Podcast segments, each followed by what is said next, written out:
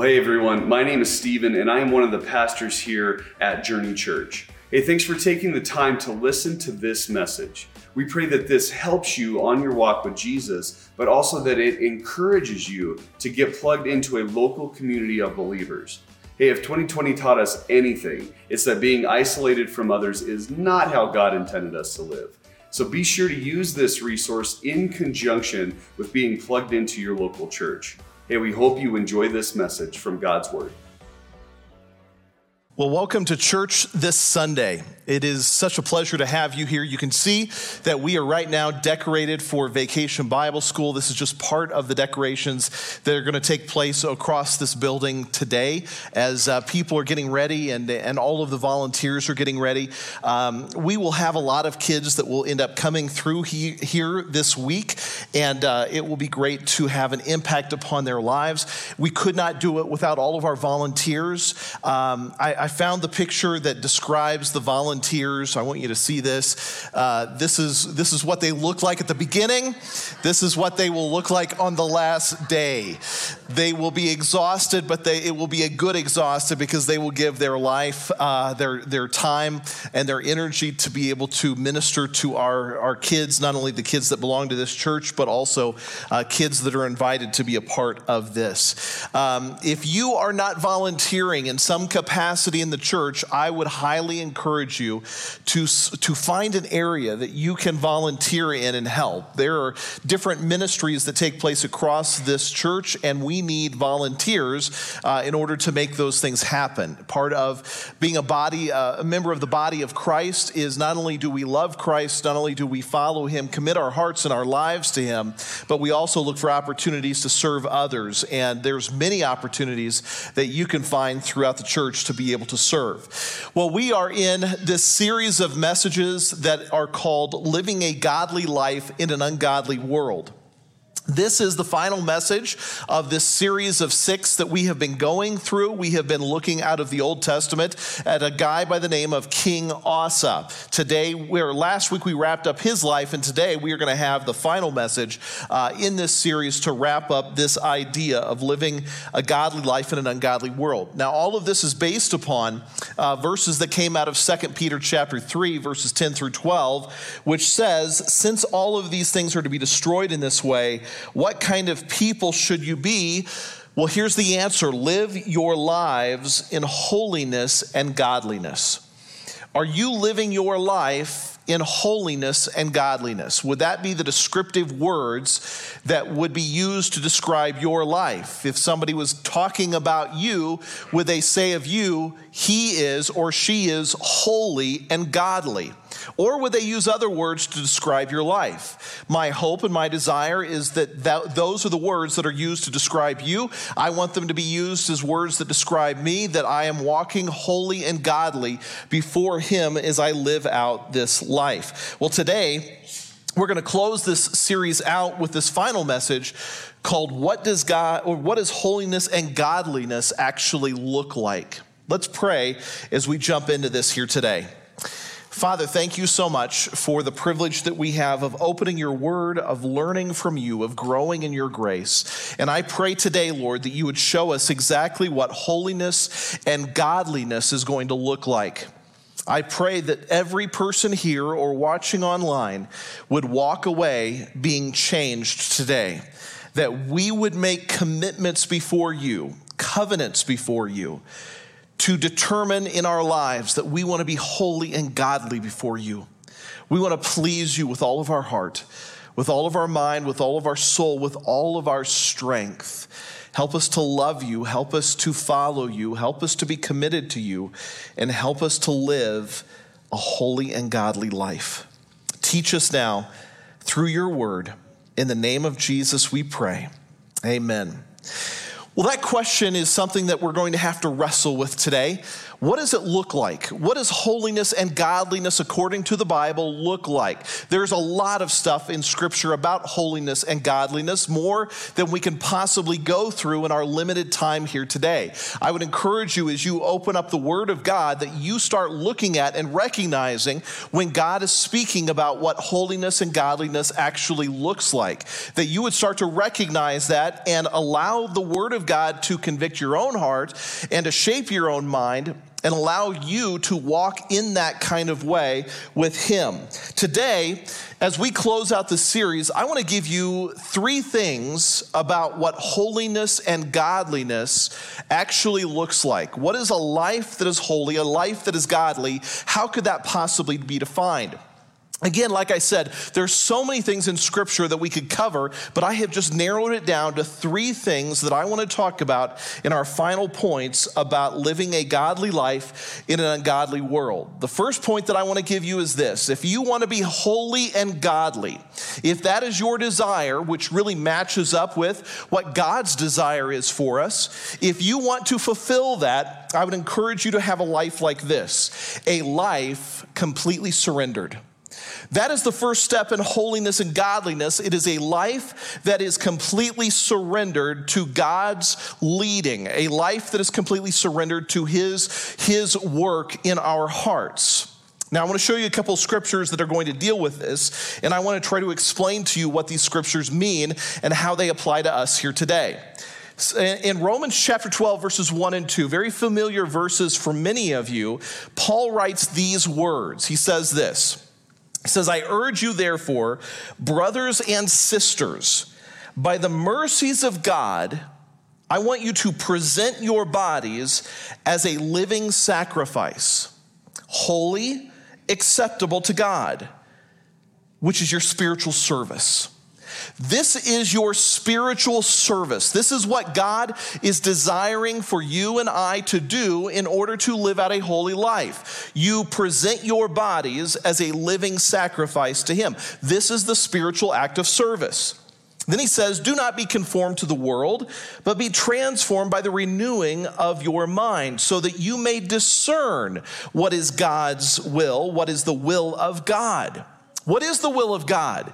That you present your bodies as a living and holy sacrifice. That is His will. This is what is good and acceptable and perfect. What is it that will please God the most? When you and I decide that we will present our lives as a living sacrifice to God. Now, what was a sacrifice in those days?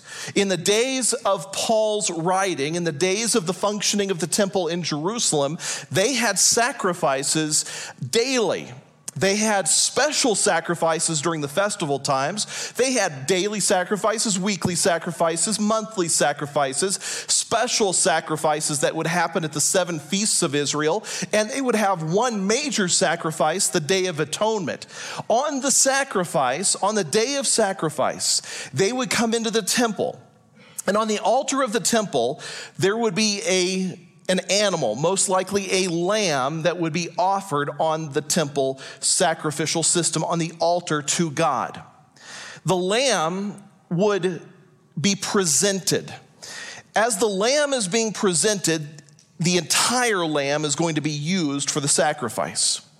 When Paul is using this metaphor, this is what he's talking about. He's saying this put yourself on the altar of God, lay yourself out on the altar of God be a, not a dead sacrifice though, be a living sacrifice. Do you know that a sacrifice in those days, if a lamb was going to be presented on the altar, the lamb could not say to the one that was sacrificing it, the lamb couldn't say, just take my wool and let me have the rest.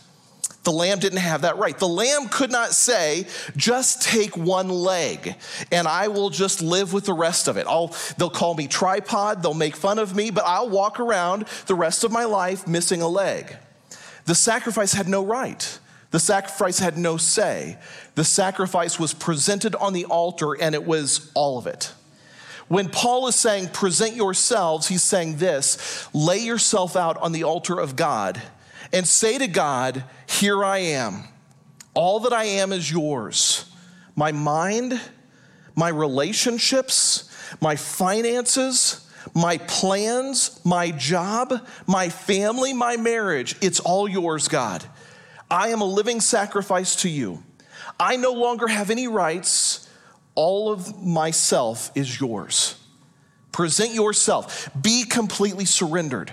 If you want to be holy before God, holiness will start with a complete surrender. Paul says it another way in Ephesians chapter 3, and I want you to see this.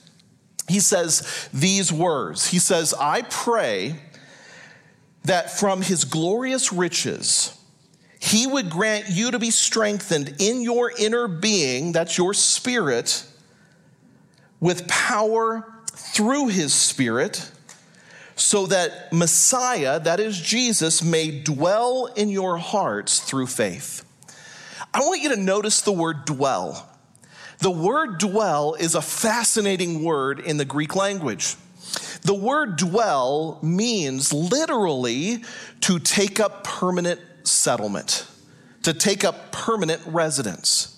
And so there's a picture that Paul is painting with the word dwell. I pray, Paul says, that the Holy Spirit would work with power in your heart and that Jesus would take up permanent residence in your heart. Let me give you the word picture that he's doing, and let me try to explain this to you. I want you to picture your house. picture your house, the place where you live, your house. Picture it this way that your house is a representation of your heart. And in your heart, there are many rooms. Your heart looks like a house.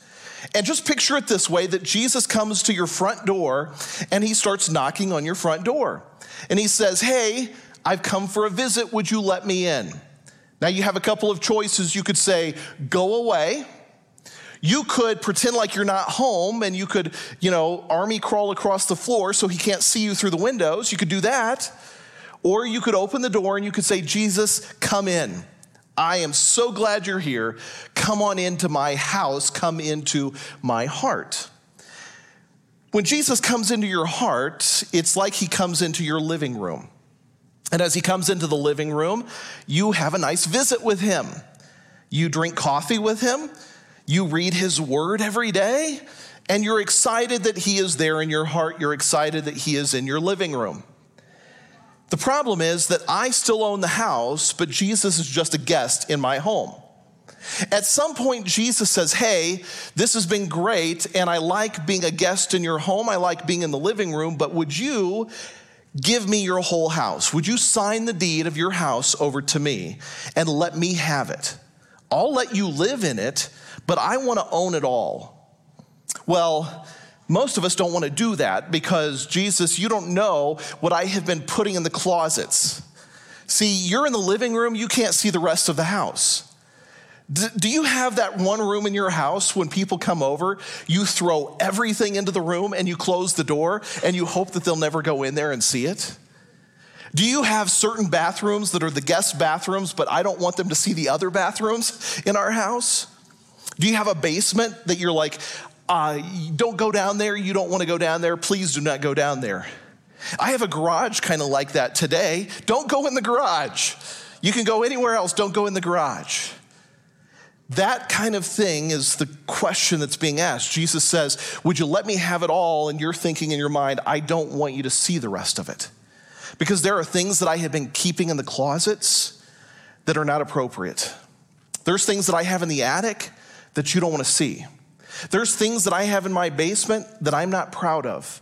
In fact, there's a lot that I'm carrying that I'm ashamed with. I don't want you to see that, Jesus. You just stay in the living room. Jesus says, No, I want to own it all. I want you to give your entire home, your entire heart, your entire life to me.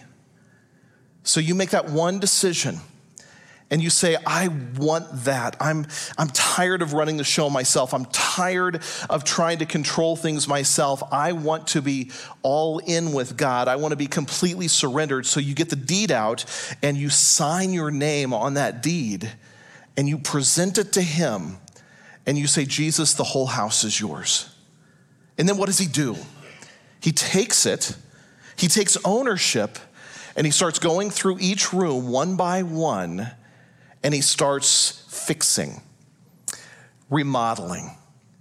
In fact, if Jesus had a TV show, it would be, you know, home remodel. Uh, it would be life remodel. And he goes through one by one and he starts fixing and repairing and cleaning and getting rid of. He gets rid of all of the clutter. He gets rid of all of the junk, the things that you've been hanging on to for 50 years, the things that are affecting your life that you have not ever been able to let go of. He starts repairing and allowing you to come to a point of forgiveness. And he starts remodeling. when I lived in, eh, when I was in college, I had a couple of guys that were roommates. Our kitchen in college was horrific. We used every possible plate and bowl and saucer and pan in order to eat out of because none of us were willing to wash the dishes. The sink would pile up and it was just disgusting and gross. And finally, we had to clean it. God comes into the kitchens of our lives, the bathrooms of our lives, the, the attics of our lives, the basements of our lives, and He starts to repair it all. But it does not happen until you finally sign the deed and say, God, my entire home, my entire heart, it's yours. When Paul says that you, that Messiah may dwell in your hearts through faith, that's what the word dwell is permanent settlement. He wants to own all of your heart. Not part, not be a guest, not be a visitor, but He wants you to sign the deed so that your whole heart is His. When that work happens, where I finally surrender and I allow, I allow Christ to be, be Lord of my heart, Lord of my life, where I sign the deed of my heart over to Him, something begins to change. What begins to change is number two, that I become a person who is a spirit led person, a life that is spirit led. You know, for many of us, we try to lead the Spirit of God. This is what I'm willing to do. This is what I'm willing to change. This is not what I'm not willing to. This is not what I'm not willing to change. Jesus, you just follow me wherever I go and whatever I want to do. I'm going to lead you. You're not going to lead me. But something happens when I surrender my heart to him. Now he begins to lead me. Paul says it this way in Galatians chapter 5. He says, But if you are led by the Spirit, you are not under law. In other words, this is God's desire. This is what pleases Him. I surrender to Him, and then He leads me where He wants me to go. One of my favorite poems that I have, it's, it's written, it's an anonymous author. And the poem is called Just Pedal. And it's a story about a tandem bike. And I, and I want to read this. I've, I've shared it before, but I just want to read it to you again as a reminder. This is what spirit ledness looks like. Here's what it says At first, I saw God as my observer. He was my judge. He was keeping track of the things I did wrong so as to know whether I merited heaven or hell when I die. He was out there sort of like a president. I recognized his picture when I saw it, but I really didn't know him. But later, I came to know him. When I met Christ, it seemed as though life were rather like a bike ride, but it was a tandem bike. And I noticed that Christ was in the back helping me pedal. I don't know when it was that he had suggested that we changed places, but life has not been the same since we did. When I had control, I knew the way. It was rather boring but predictable. It was the shortest distance between two points. But when he took the lead and he got in the front seat, he knew delightful long cuts up mountains and through rocky places at breakneck speeds. It was all I could do to hang on. Even though it looked like madness, he just said, pedal. I worried and I was anxious and I asked, Where are you taking me? He laughed and didn't answer, and I started to learn to trust. I forgot my boring life and I entered into the adventure. And when I'd say, I'm scared, he'd just lean back and touch my hand. He took me to people with gifts that I needed gifts of healing, acceptance, and joy. They gave me their gifts on my journey, my Lord's and mine. And we were off again. Then he said, Hey, give the gifts away. They're extra baggage, too much weight. So I did to the people we met, and I found that in giving I received. And still our burden was light. I did not trust him at first in control of my life. I thought he'd wreck it. But he knows bike secrets. knows how to make it bend to take sharp corners, jumps to clear high rocks, fly to shorten scary passages. I am learning to shut up and pedal in the strangest of places. And I am beginning to enjoy the cool breeze on my face with my delightful, constant companion, Christ. And when I'm sure I just can't do it anymore, he just smiles and says, Just pedal. See, the picture of God in our life when we are spirit led is that He takes control. He is on the front seat and I am in the back. He is, has the steering wheel and I am in the back seat. I am going wherever it is that He leads, but it doesn't happen until I say, God, my heart is all yours. I have signed the deed. I am all in. Paul says it again this way in Romans chapter 8 he says these words So then, brothers and sisters, we do not owe anything to the flesh to live according to the flesh, for if you live according to the flesh, you must die. But if by the Spirit you put to death the deeds of the body, you shall live. For all who are led by the Spirit of God, these are sons of God. For you did not receive the spirit of slavery to fall again into fear. Rather, you received the spirit of adoption, by whom we cry, Abba, Father. The Spirit Himself bears witness with our spirit that we are children of God.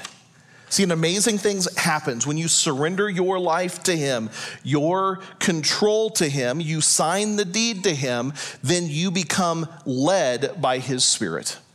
And as His Spirit leads you, He will be in control. And He will lead you in the direction He wants you to go. And our simple job is just to shut up and pedal. Final thing that I want you to understand about the, the holy life is that it begins with surrender. It is it, continues through him leading, but then it becomes upon me and you to live a life worthily walked. Do you know that when you come to Christ and He changes your heart and He saves you, that He has an expectation that your life becomes different? That your life becomes wholly dedicated to Him, but also it reflects Him in how you live out life. Paul talks about this concept multiple times. In Ephesians chapter 4, Paul says this Therefore, I, Paul, a prisoner of the Lord, urge you to walk in a manner worthy of the calling to which you were called. Let me ask you a reflective question Are you living a life that is worthy of the calling of God? Just think about it for a moment. If God were to have a conversation with you right now, and he asks you, Are you living a life that is worthy? What would you say and how would you answer? Could you say, Yes, my life, I believe I am living a life that God reflects you? I don't feel like I'm doing anything that is wrong in your sight. Or would you think, I feel very convicted because my life is anything but worthy of the calling which I have received? You see, when you want to please God, you want your life to be a reflection of who He is. When you are surrendered to God and you are led by God, you don't like being in sin. And when you do sin and when you do trip and when you do stumble, you are quick to say, God, I'm sorry. That's not who I want to be. Now, I wish that that meant that I never said anything wrong to my wife ever again but it hasn't meant that. I have said wrong things, but you know what happens that is very different now versus what it used to be years ago? Is that now when I have said something wrong, I instantly recognize it because I feel the conviction of God immediately, and I am very quick to apologize and want to make it right. Before, I was stubborn and I would dig my heels in and I would constantly remind myself of how she was wrong and I was right and I am the superior one here. But now there's a humility that says, God, I am sorry. I should not have said that, and I will apologize. You, you know, the words that I have memorized in my life are these because they're very, very important. If you're a husband and you're in and you're married, you know, you're married and you're a husband, I'm sorry. I was wrong. Please forgive me. Guys, if you don't remember anything else from this message, I want you to remember those three things. It's your mantra. I'm sorry. I was wrong. Please forgive me. There's a difference when God has control. And the difference is, I feel the conviction and I want to make sure that I am right with God. Are you walking in a manner worthy of the Lord? Philippians chapter 2, Paul says this Paul says, Only live your lives in a manner that is worthy of the good news of the Messiah. Again, are you living your life in a manner that is worthy of God? God loves you. He loves you completely. He loves you for free. But when He comes into your life and saves you for free, no work you can do, God does expect a changed heart and a changed life. Live your life in a manner worthy of Him. In Colossians 1, Paul says it this way For this reason also, ever since we heard about you, we could even say maybe it was hearing about, it could be hearing about our church. Ever since God would use a person and say, Ever since I heard about you, I have not stopped praying for you. We keep asking God that you might be filled with the knowledge of his will in all wisdom and spiritual understanding. How does that happen? It happens through the Holy Spirit's work in my life. How do I know the will of God? How do I know wisdom? How do I have that? It's the Holy Spirit's work in my life. And it doesn't happen until I sign the deed over and say, God, my whole heart and my whole life is yours. I keep asking God that you might be filled with all the knowledge of His will and all wisdom and spiritual understanding in order to walk in a manner worthy of the Lord. There it is again. To please Him in all respects, bearing fruit in every good work, and growing in the knowledge of God. What is his desire? His desire is that I walk in a manner worthy of God. How can I walk in a manner worthy of God? I have to be led by the Spirit of God. How can I be led by the Spirit of God? My heart has to be surrendered to him. I have to be a living sacrifice laid out on the altar.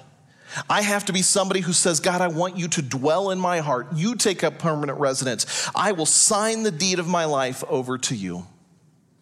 In 1 John chapter 1, John writes these words. Just listen. John says this If we say we have fellowship with him and we keep walking in darkness, we are lying and do not practice the truth.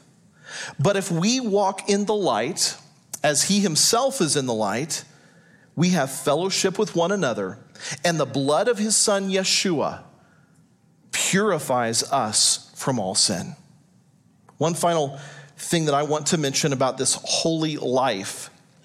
Paul gives us a great example in 1 Corinthians, and I just want to end with this. And I just want you to understand what he is saying and how our lives are to be different when we are walking in holiness and godliness.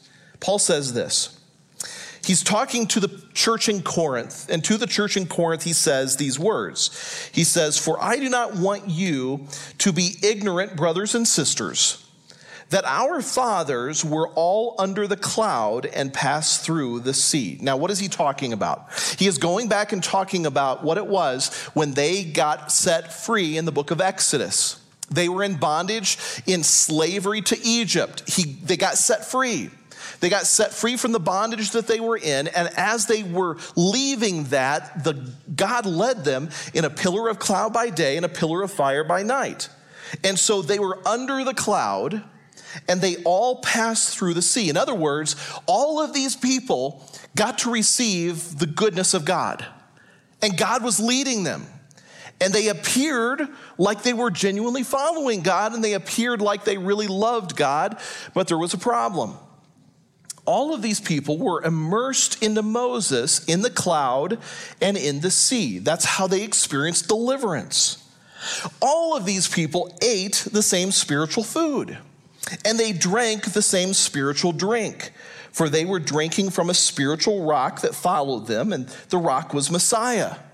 In other words, they looked the part. They looked like Christians. They went to church. They sang some songs. They listened to a message. But as soon as church was done, it says this Nevertheless, God was not pleased with most of them. Why wasn't he pleased? I mean, they were set free and they followed and they ate the same food. He wasn't pleased with most of them, for they were struck down in the desert. Why did they get struck down? Now, these things happen as examples for us so that we wouldn't crave evil things just as they did. Do not be idolaters as some of them were. As it is written, the people sat down to eat and drink, and they rose up to play.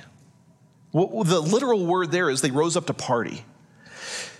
They went to church, they sang some songs, they put some money in the offering bucket, they listened to the message, they tried to stay awake during the message, they tried, and then they walked away from church on that Sunday and they just went out back to the partying lifestyle. They sat down to eat the spiritual food, the message, and then they walked away back into the party. Drunkenness. They walked back into the sexual immorality. They walked back into the same lifestyle that they've always been living. They just took a little bit of a break and came and ate at church. That's what he's saying. The people sat down to eat and drink, and they rose up to play.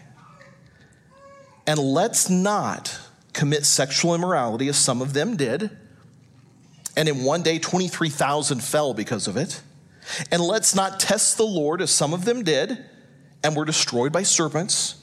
And let's not grumble or complain as some of them did and were destroyed by the destroying angel.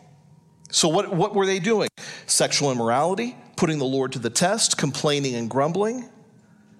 Now, these things happened to them as an example, and it was written down as a warning to us on whom the ends of the ages have come. Therefore, let the one who thinks he stands watch out that he doesn't fall. What's God's expectation? Is that when I have surrendered my heart to him, my home to Him, that I don't bring back in the garbage that I've always had there. Does that make sense?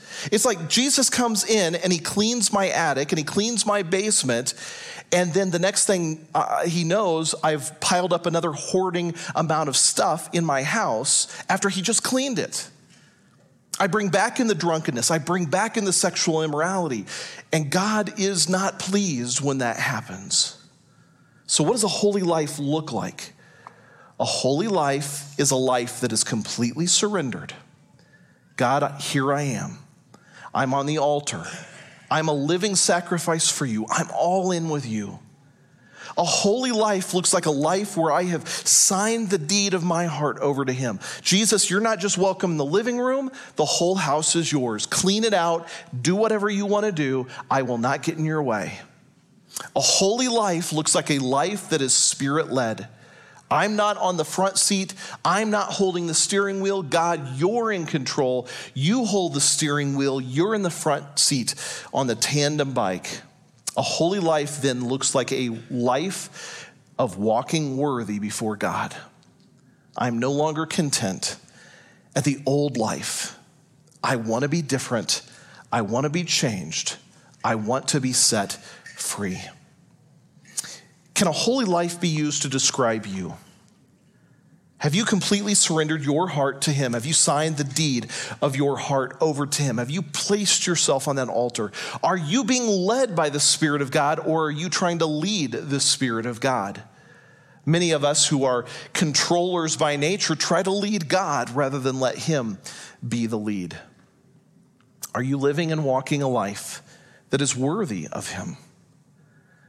Not that God won't save you, not that God can't save you out of a life of sin, but He expects us to be different, to be changed, to be forever His. If you have not made those decisions, I want to encourage you today to make them. God, I surrender all that I am to you. God, I want to be led by your Spirit. God, I want to live a life worthy of you. Help me to walk in a manner that you would say, Well done, my good and faithful servant. Would you pray with me? Father, as we close out this series that we talk talking about living a holy and godly life, living a godly life in an ungodly world, I pray, Lord, that you would help us to be fully surrendered. And if there are any in this room who have never just said, God, I, I want to put myself on that altar, I want to sign the deed of my heart over to you, I want you to have complete control. I pray right now, in this moment, in the quietness of this moment, that you would do that work that they would do that business with you. Simply saying, God, I'm sorry. I don't want to be in control. I want you to have control. God, I place myself on that altar. And I ask, Lord, that you fix and repair my home, my heart. I am just, in my mind, Lord, signing the deed over to you, that it's all yours. Pray, Father, that we would be led by the Spirit of God. Some of us have an issue with that because we try to lead. Help us to humbly follow wherever it is that you lead. Help us to humbly follow you as you lead us spiritually, physically, psychologically, financially, emotionally, relationally. Lord, we want to follow your lead. Lord, help us to live lives that are worthy of you. And if there's anything right now that we are doing that is unworthy of you, anything in our lives right now that is contrary to you, convict us of that. Help us to repent, to find the grace and the forgiveness that you so freely offer us, and to walk rightly with you going forward from this day on. Lord, thank you for the time that we could spend together today. Now bless us as we leave. Thanks for listening to that message. We hope that it inspired you to trust the Lord, to treasure people, and to transform our world with the saving gospel message of Jesus Christ. If God is leading you to give to Journey, head to our website, journeychurchgillette.com, and hit the give icon in the bottom right hand corner. Your gift helps us to continue providing resources like this every single week. Also, be sure to follow us on social media and check out our website for updates and additional information. Hey, God bless you guys and have a great day.